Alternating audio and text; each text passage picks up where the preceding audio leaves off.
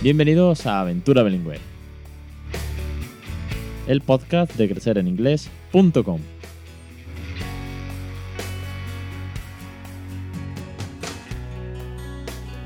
Capítulo 123, 25 de octubre de 2018. Muy buenas, mi nombre es Alex Perdel y esto es Aventura Bilingüe, el podcast sobre bilingüismo, el podcast para aquellos que no somos precisamente bilingües. Aunque tengamos un nivel medio de inglés, podemos conseguir que nuestros hijos sean bilingües. Yo lo he conseguido, en ello, en ello estamos y prueba de ello es este podcast y los cursos y todo lo que hacemos y las quedadas de bilingüismo en Sevilla y bueno, tantísimas cosas que han ido pasando en casi tres años que vamos a cumplir ya de aventura, de esta loca aventura bilingüe, pues eh, imaginaros, ¿no? Bueno, nada más que tenéis que echar un vistazo a todo, todo lo que hay aquí, tanto mis experiencias, los recursos, tips, entrevistas, familias, docentes, eh, autores de libros, científicos. Ahí tenéis un material enorme a vuestra disposición y yo encantado de trabajar en esto, yo encantado de compartirlo y que os sea de, que os sea de ayuda, de motivación, de de fuente de inspiración muchas veces, que no estáis solos y que aquí estamos, bueno, pues viviendo una loca y divertida aventura. Quería decir este, esta intro porque últimamente me han llegado mensajes de, apoyo, mensajes de, ánimo, mensajes de gracias, gracias por estar ahí, gracias por, por, encontraros al grupo, por ejemplo, en Facebook, porque pensaba que estaba solo o sola y cuando recibes un mensaje de, de personas, de familias que, piensan que, que se sienten solos con esta, con esta aventura y ven que, no es así, pues que te escriban para decirte eso, pues te llena de alegría. Así que de verdad, muchísimas gracias y encantado una vez más de estar aquí y lo que nos queda. Hoy vamos a hablar de proyectos, de proyectos, madre mía. Ahora os cuento. Antes, antes voy a haceros un resumen muy, muy, muy rápido de, de dos cositas. Una, que esta semana ha salido el curso, la octava lección del curso de Playgrounds y hemos jugado con piedrecitas. Y en el vídeo, en el breve vídeo que subí, me hicieron un comentario que qué divertida puede llegar a ser la naturaleza. Y es que imaginaros algo tan simple como ir al parque y jugar con piedras, piedrecitas. Y, bueno, se me ocurrió este juego estando con, con, el peque y para meter el inglés, como siempre, para meter eh, adjetivos comparativos, para jugar al juego de derecha e izquierda que ya veníamos practicando en los juegos de 0 a un año, en el curso de 0 a un año. Y algo tan simple como piedrecitas, lo que es la imaginación, que, a ellos les viene genial desarrollar la imaginación, no depender de tecnología. Lo que es el aire libre, lo que es, un recurso natural como las piedras y, la cantidad de cosas que podemos aprender incluso también a educar y a comportarse bien para que no las lance, por ejemplo. Echarle un vistazo al curso, que está muy bien. Da, da ideas, da material, da recursos, da expresiones y creo que bueno que al final la idea de eso es pues saber jugar en inglés, cambiar el chip y criar bilingüe en nuestros peques e implicarnos mucho en su educación. Dos, cosas que tengo que comentar. El CIEP, que fue este fin de semana. Eh, bueno, habéis visto los vídeos, están todos subidos tanto a Facebook como a Instagram TV.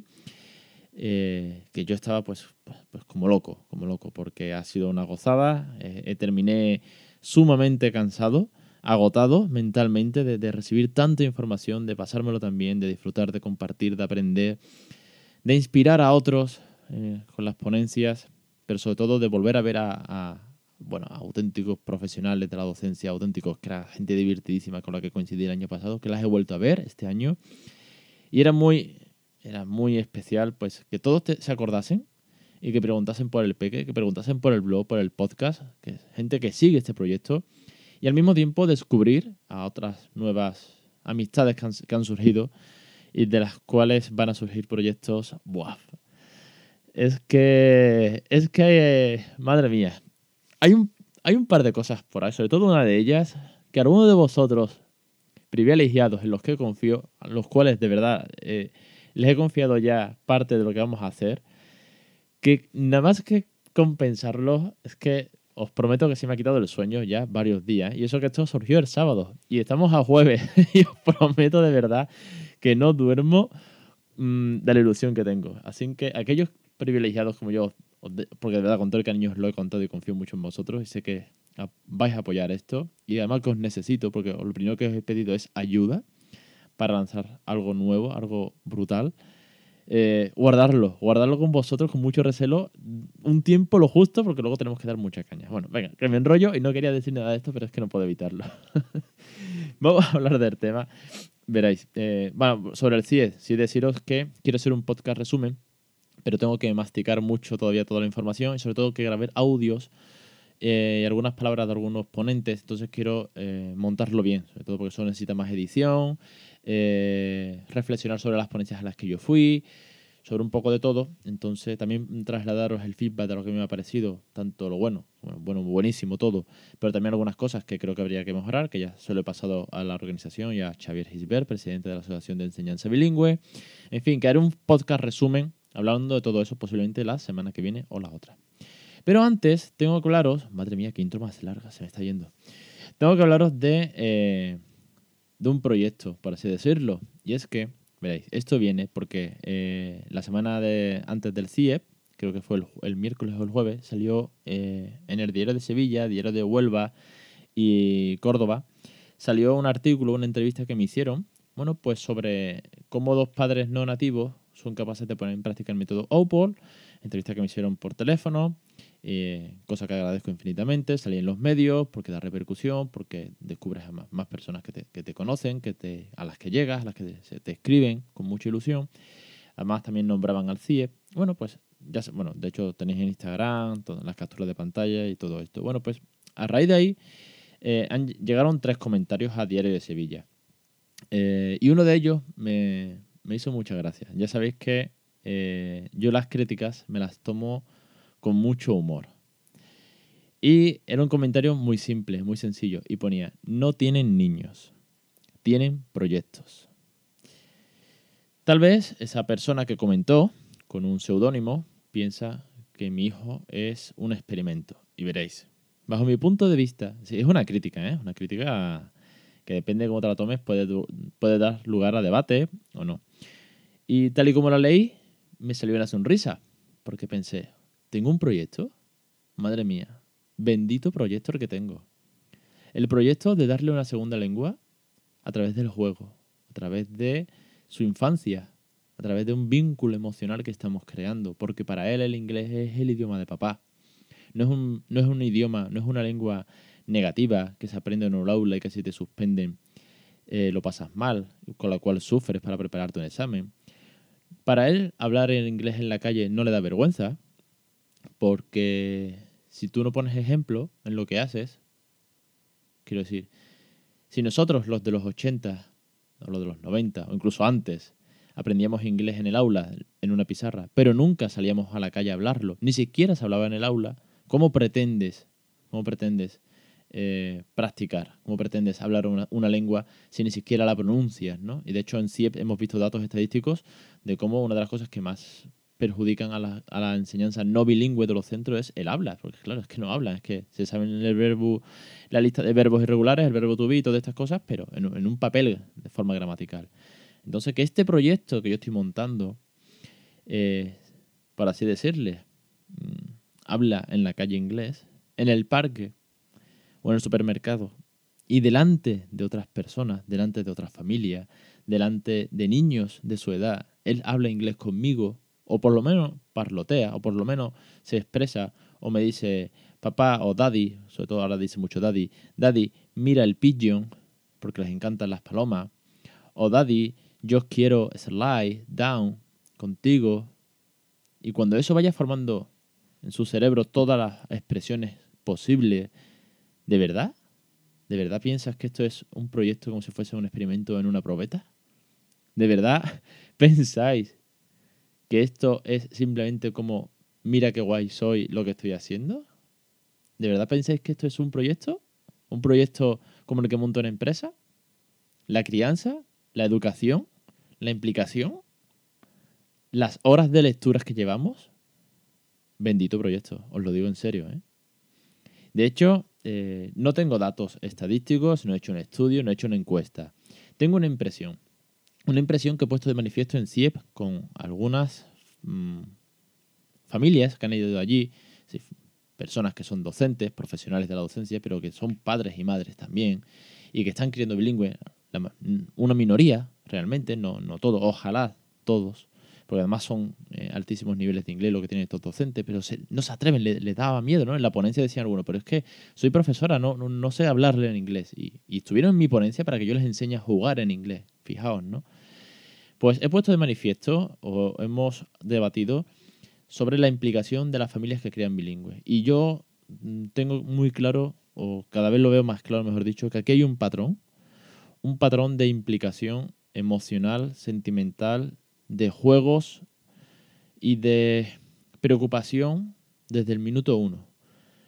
Esto lo, he tocado alguna vez en algún podcast como de refilón, pero entenderme y sentiros identificados la mayoría.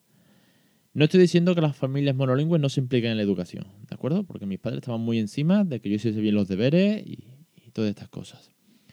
Pero decidme si me equivoco, que no nos esforzamos más aún por la lectura, por buscar input valiosos, por llevarlos a cuenta cuento. Madre mía, que hay que hacer un cuenta cuento en el grupo en WhatsApp, por ejemplo, de las quedadas bilingües de crecer en inglés en Sevilla.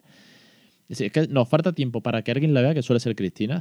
Cristina, un saludo desde aquí. Muchísimas gracias por buscar todas las actividades posibles para, por lo menos, intentar ir.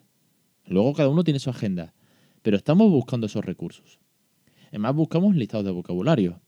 Y además, eh, nos aprendemos canciones que no te digo que los monolingües no se las aprendan, porque los cantajuegos están a la orden del día en cualquier coche, en cualquier casa, en cualquier familia.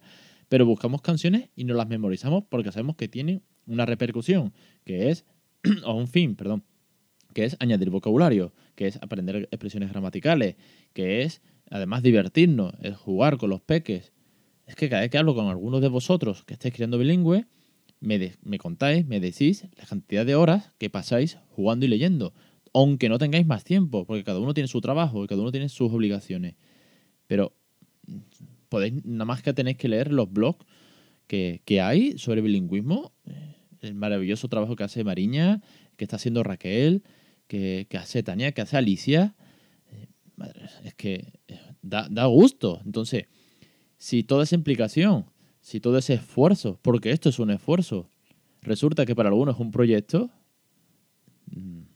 espero que no tenga hijos. Ese, ese señor que me dijo que lo mío era un proyecto, no los tenga, ¿vale? Porque si para ti tu hijo no es el mayor o uno de los mejores proyectos que puedes tener, ya no para el bilingüismo, sino porque creo que quieres lo mejor para ellos. Es que, no sé.